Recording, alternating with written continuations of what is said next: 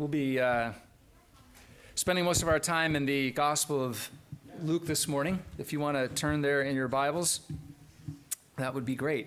Um, and, you know, as is typical of Jesus' parables, kind of rattle our cages just a little bit, and I want to pay attention to uh, especially his story about the, uh, the master and the servant. Um, the context here is important. Uh, in the course of the Gospel of Luke, in chapter 9, verse 51, you'll see that Jesus has set his face towards Jerusalem. So, in the storytelling of Luke, that's a kind of a pivotal moment where um, his focus and his attention now turns from uh, more or less from his ministry in the north and will start to work towards its consummation in the events in the final week of Jesus' life here. And, um, and so after he sets his face, his teaching focuses, his ministry sharpens, and he is advancing the kingdom as he heads towards its, uh, its consummation in, in Jerusalem. And so he is going to be demonstrating that passion and that commitment along the way by the things that he does in his ministry, by his teaching, and here the focus this morning on the training of his disciples for leadership. So along the way, he's going to be sharpening the contrast between his Jesus kingdom movement and the alternatives that are on visible display uh, especially in the Pharisees from a leadership perspective, and then just in the human nature traits that come out in, uh, in, the, uh, in the actions that he inspires. So, as we head into chapter 17 here, the focus is going to be on teaching his disciples. In fact, even more so, his apostles, you'll see in verse 5. Um, apostles isn't used too many times of the group of 12.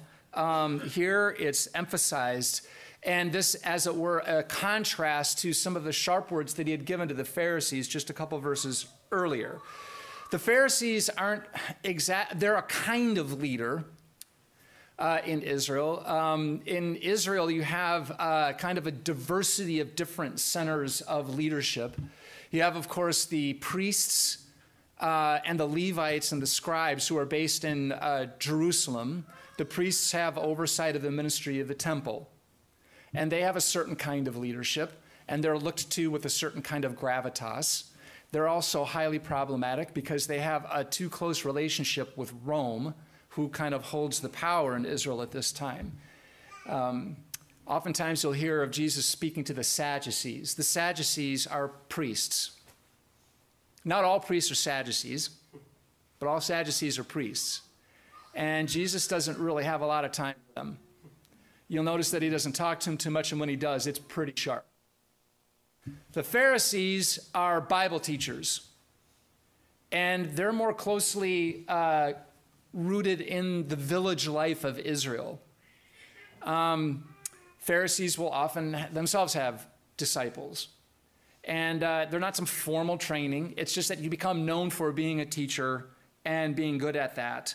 Um, and the disciples, in a certain way, Jesus and the disciples have a lot more in common with the Pharisees, and that's why they argue more, right? Because they're closer together, right? Your worst arguments are with your family, right? Um, you have a lot in common, and so you're debating, you're testing, you're pushing, you're pulling.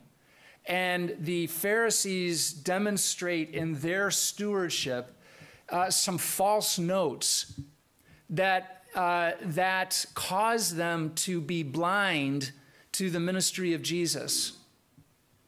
And so Jesus often will, in his times with his disciples, caution them against certain character traits that are visible in the Pharisees. And I'd hasten to add, this, the disciples share those traits we share those traits. So Jesus isn't trying to simply cast stones at bad people. He's saying we all are susceptible to certain kinds of behavior that will blind us to the kingdom of heaven if we're not aware of them. And he's saying, if you're going to be my follower, I don't want you to demonstrate or to inhabit those character traits. And the Pharisees and the disciples, rather, are, are, sometimes caught in, in motives that they themselves don't even recognize. I think we can all relate to that. We don't even often know why we're doing something until it's kind of called out by somebody else. So the disciples come to Jesus and they say, increase our faith. Another way of translating that, that verb is add to our faith. We want more of this. And that could have been a very innocent request. I wonder if there wasn't maybe a false note in there. Um, we, we're leaders. We want more of what we need to be leaders. We want more of something so that we can be better at it. And Jesus, in a certain way, I, he, he kind of dismisses the question a little bit. I'm not entirely sure he, he was trying to focus on, you know, trees and seas. It, you know, imagine it saying like this Lord, we want more of something. It's like you already have enough of it. You only need a little tiny grain. Okay, so that's not the point. That's not the issue here. Do you, do you see what I'm saying? He wasn't necessarily drawing attention to, uh, okay, I want you to have, if you don't have this kind of faith, then you're, you just don't have enough. So do better. I don't think that's kind of what he was trying to say. He's like, yeah, you got, you got everything you need already. Okay? You're, you're, it's not the amount of faith you have, it's the kind of faith you have, and it's the actual it's the focal point is not you having the you having a certain amount of faith but rather it's the person that you're putting your faith in. And so jesus goes on to tell the story and i think luke is intentional in bringing these two stories together here. He's saying let me describe something to you. Um, he's going to describe I'll use the Greek words because they're slightly less challenging to us right now. He's going to talk about being a doulos. All right, the English translations we have today kind of soften it a little bit to say servant. But the older translations will use the, the, the, uh, the, hard word, which is slave. All right, so I'm going to just try to not to make a decision on that yet. I'm just going to say doulos, which is the Greek word for slave and servant we sit uncomfortably in our culture with this word and this contrast of master and doulos, kurios, Lord. Uh, the Bible is not uncomfortable with this word, um, but we are, it conjures for us, particularly the, the translation slave, images of chattel slavery and, and its inexcusable abuses and the, the, the horrors that ensued in our culture the effects of which we are, of course, still grappling with today. And it cuts across a fundamental value that we aspire to as Americans, which we call equality. Equality is a very tricky and uh, complicated word. Um, we can talk about equality as a condition. Um, or equality as an opportunity. Equality is a condition meaning we all have the same conditions. We're all the same. Some, some people interpret equality as we're all the same. Other people would say equality is one of access or opportunity. We all have the same opportunities, even though we're not all the same. And anybody who is involved in kind of contemporary debates today knows that this is a very, very hot topic. Um, what is equality? We have equality under the law is one thing. It's granted to me by my legal environment. Or is equality a human right? Two different things.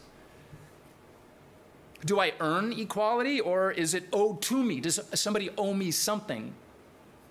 And what if I'm treated unequally?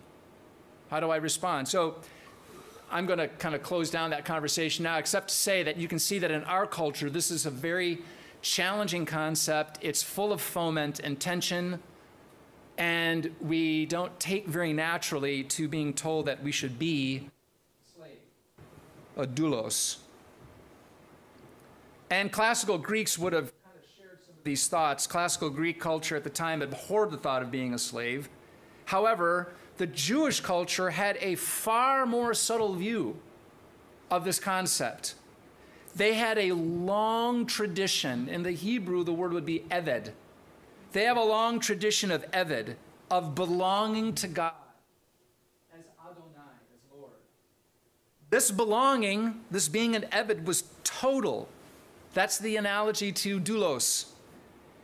But it entailed service and worship and stewardship. It was very rich. Some of Israel's most prominent leaders were Evedim Moses, David, Elijah, All these men were Evadim, or slaves of the Lord. The focus was on the completeness of belonging to God and especially God's worthiness to have such devotion. The framework here is not based on the merits of equality, but rather on the integrity of the relationship with a God like our God.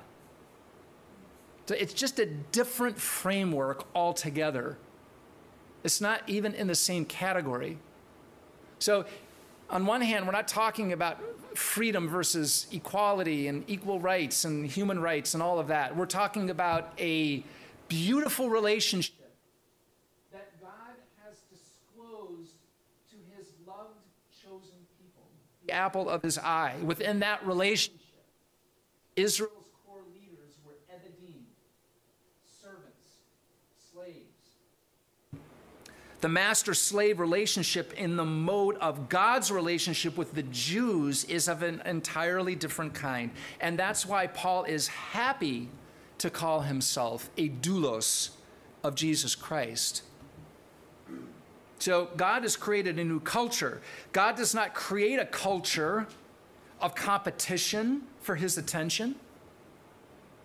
He doesn't create a culture of pecking orders or hierarchies that create abuse or manipulation or fear. On the contrary, his lordship and worthiness of total and complete devotion is based on his chesed, the Hebrew word for covenant loyalty, for compassion, for loving kindness, and ultimately on his nature, which becomes visible to us in Jesus, kurios, Lord, and doulos, slave. Philippians 2, he became a slave.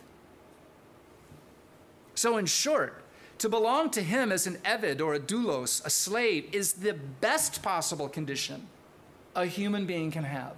There is no better place, no better role, no better situation. I don't often like to quote Sigmund Freud, uh, to put it mildly, but he did say something that I really like. And he said, Love and work are the cornerstones of our humanness. Love and work are the cornerstones of our humanness. I could add some things to that, but I do like that idea. I mean, just personally, I want to work and I want to love.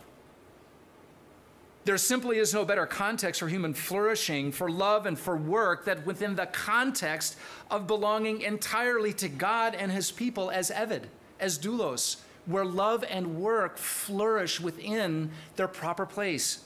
That's why the Bible, from start to finish, can be so liberal with an otherwise unpalatable word. It's because God is so good.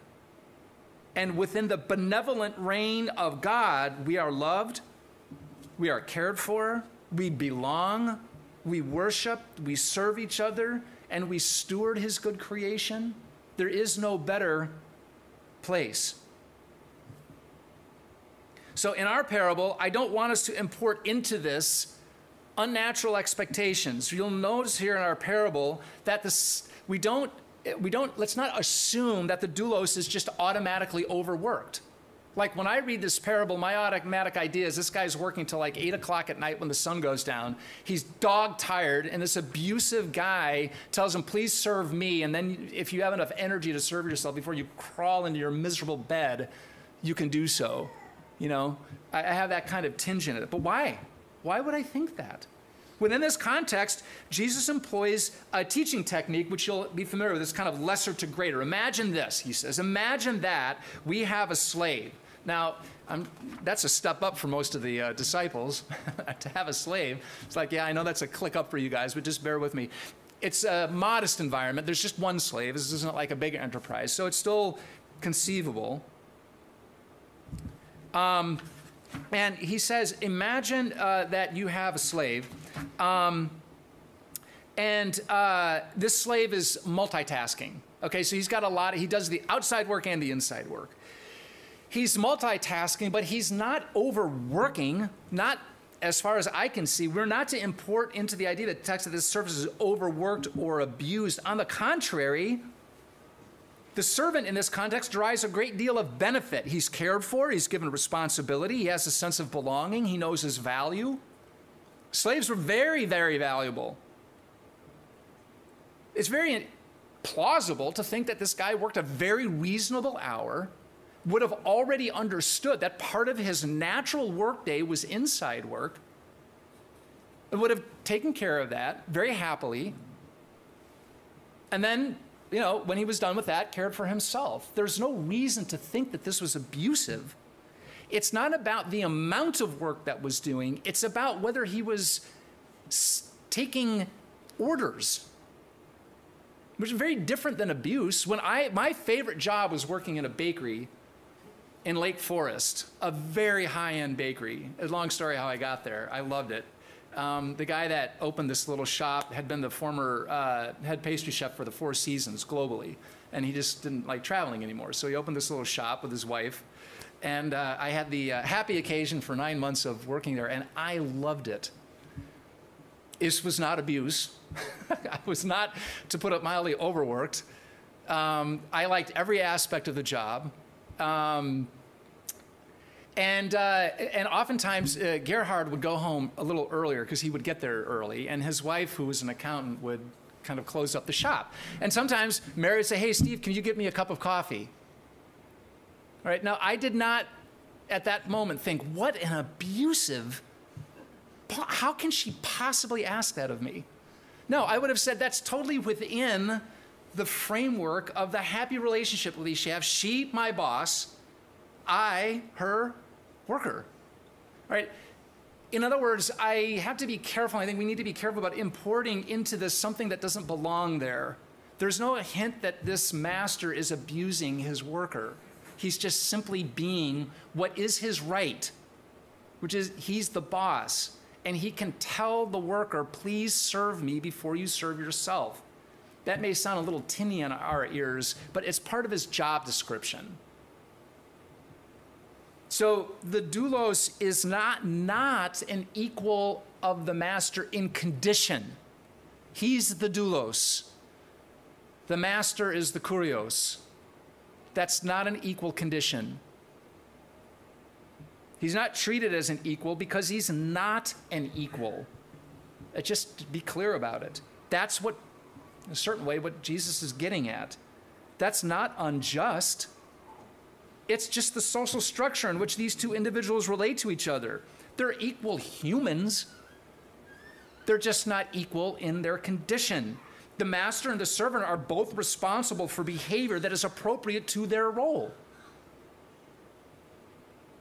The master is not to abuse the servant, the, the, the servant's not to be slack in his service. Rather, the master provides for the servant, which was very valuable and very appreciated, and the servant is to serve the master. There's nothing manipulative here, and I think this is the key quality to me that is so deeply meaningful and what Jesus wants to share with his disciples. There is no hint of manipulation, and this is the point. It has to do with this word charis. Sorry to throw so much Greek here. I, I want to do that because we, we can import false views into the English translations.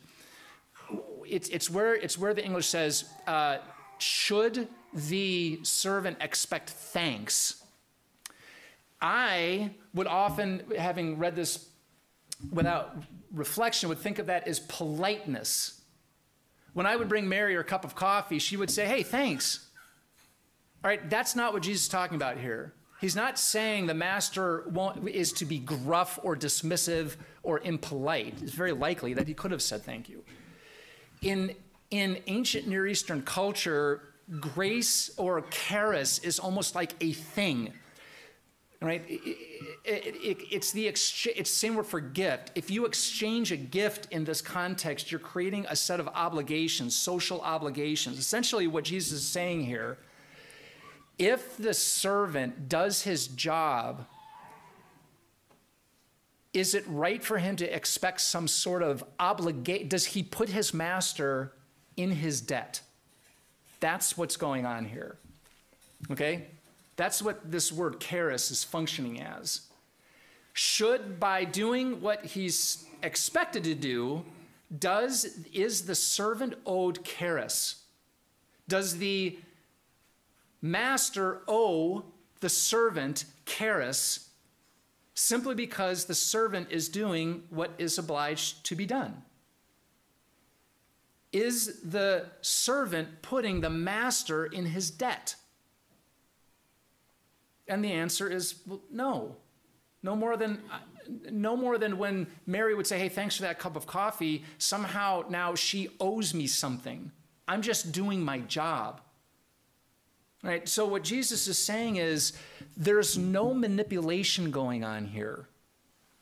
Because if we start playing the charis game, right, then the servant is going to start acting in such a way that he wants to put the master in his debt. Likewise, the master will start putting the servant in his debt. That's what the Pharisees were doing. The Pharisees were using the people around them, which were their stewards, as a means to an end. That's manipulative. That's abusive. Let's start to bring that into clearer focus. Jesus is saying to the apostles, I do not want you to view other people as a means to an end so that you can get your gold star. I, and Jesus just being very clear this is not the way things work in the kingdom of heaven. In the kingdom of heaven, when you're out shepherding the sheep, right, which is what this doulos does, and when you're out working in the harvest field, the other thing, plowing, right, you're there as an emissary of the Lord. You're not there to be a little Lord, right, and manipulate other people and put me in your debt so that you can self justify. That's why this is so plain spoken. And I love that. I have been so refreshed just in studying this passage by the sense that this is just so crystal clear. I do not have to justify myself. That's the positive way of putting this. You do not have to justify yourself. We're not even playing that self justification game. And that's what he wants the disciples to know. In distinction to the Pharisees, yeah, particularly the ones who were misbehaving, because there are good Pharisees too. All right, Jesus says we're not even in the same ballpark. And this is the gospel.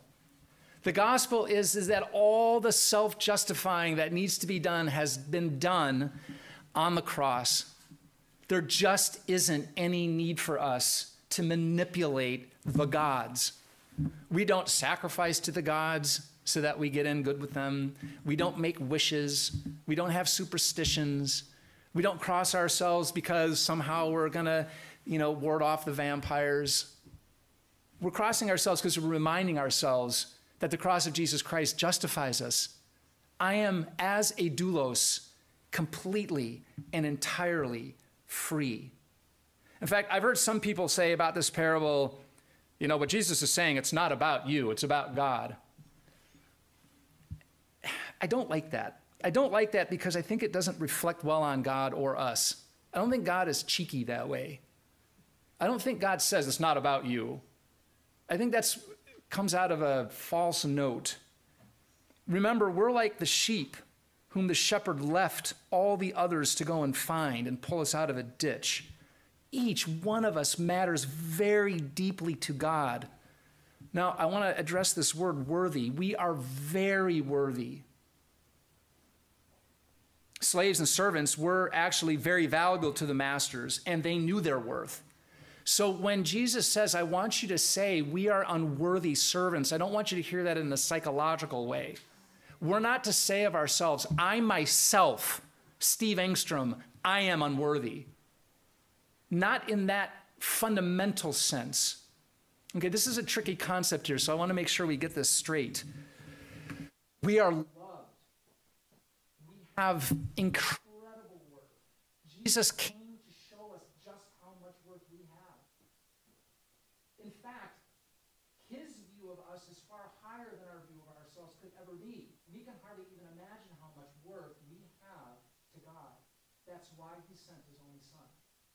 God so loved the world that he gave his only son to mash scriptures here to become the form of a doulos, a slave on our behalf. So, in that sense, we are not to say we are unworthy. However, we are unworthy when it comes down to some self-justification, self-justifying maneuver that somehow we have earned the right to God's grace, that somehow He owes us stature of, of some uh, uh, uh, of, of, some reward for our, our own capabilities. That's the, that's the false stuff. All right, it's okay for us to say we're unworthy servants in the sense that we're not putting God in our debt. It's a different cultural framework. Right? So we have to pay very close attention because in our culture, when we hear the word you're unworthy, we hear it very deeply in our core. And that's why I think we need to be very careful of saying that's not what Jesus' intent here isn't to say that you as a person have no worth.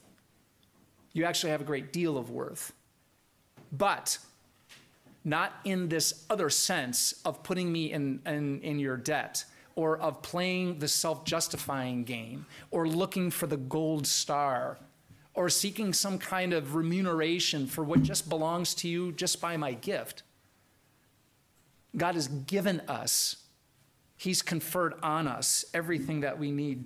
In, in this way, Paul says it this way in Galatians chapter 5, uh, verses 1, and then I'll, I'm going to cut over to verse 13. For freedom, Christ has set us free. Right? This is the guy that said he's the doulos of Christ. He loves talking about freedom not being contradictory. For freedom Christ has set us free. Stand firm, therefore, in your freedom, and do not submit again to the yoke of slavery. This, is this contrasting to Jesus? No. Then he goes on to say, only do not use your freedom as an opportunity for the flesh, but through love serve one another. For the whole law is fulfilled in one word you shall love the Lord, uh, you shall love your neighbor as yourself. So Paul loves playing with the contrasting features of doulos and freedom and service. There is deep, deep joy to be found in having the authority and confidence to do the work that God has given us to do because we don't have to worry about justifying ourselves. And I'm drawing to an end here. We don't have to play games with God or with others. We don't have to wonder where we belong or if we belong. We don't have to be suspicious of God's motives. We don't have to hide our motives. Jesus says, Look, go, do your ministry. Go out and feed my lambs, work in the harvest field worship, serve, be together, all is well. This is actually everything that we could want to love, to work, to belong, to serve, to steward, to shepherd, to plow, to worship God, to eat. We want this because God is that good. Because to do and be his doulos is to be held by that kind of love and freed from every other sort of bondage and slavery we want this. We want this because it means that our labor is not in vain, our daily lives matter, our work is transformed in the kingdom ministry, no matter what kind of work it is. We want to do this because we get to work with God, on behalf of God, in the presence of God. We want this because we have just a hint that the meal we have at the end of the day is a foretaste of the banquet we'll enjoy at God's own table when our ministry here is done. I don't want some part of me to be outside of God. It doesn't offend me to think of being owned by Him. It means I'm valuable. I've been bought with a price. I'm glad I don't have to justify myself and put God in my debt. Jesus justifies me, and He will justify me on the day of judgment. I'm glad I know where I belong and who I belong to. I'm glad I've been given work to do with the people that God has put in my life with creativity and energy and skill that He's given me. I'm glad that He values me and somehow invites me to be an active participant. I'm glad that I don't have to figure out everything in my life that hasn't worked out like I thought because I don't have that sort of perspective He does. I'm glad that He isn't manipulating me or keeping secrets with me or fooling around. I'm glad that I don't have to acquire everything I need, but He provides everything I need. I'm glad that He's trustworthy and good. And I don't mind saying that I'm unworthy in that respect because I'm not. In comparison to the depth of God's goodness, I am shallow and sinful. But though I am, and though you are, He loves us nonetheless and has made our unworthiness and sin simply a feature in the testimony of His saving grace and magnificence. So let's step into that framework. He, the master, we, the servants. He, the teacher, we, the disciples. Let's put our trust in God's good character. Let's acknowledge that He's not in debt to us, that He's given us everything we need. Let's embrace the labor, the stewardship, the service. Let's be shepherds. Let's go out into the harvest field, which is plentiful, and the laborers few. Amen.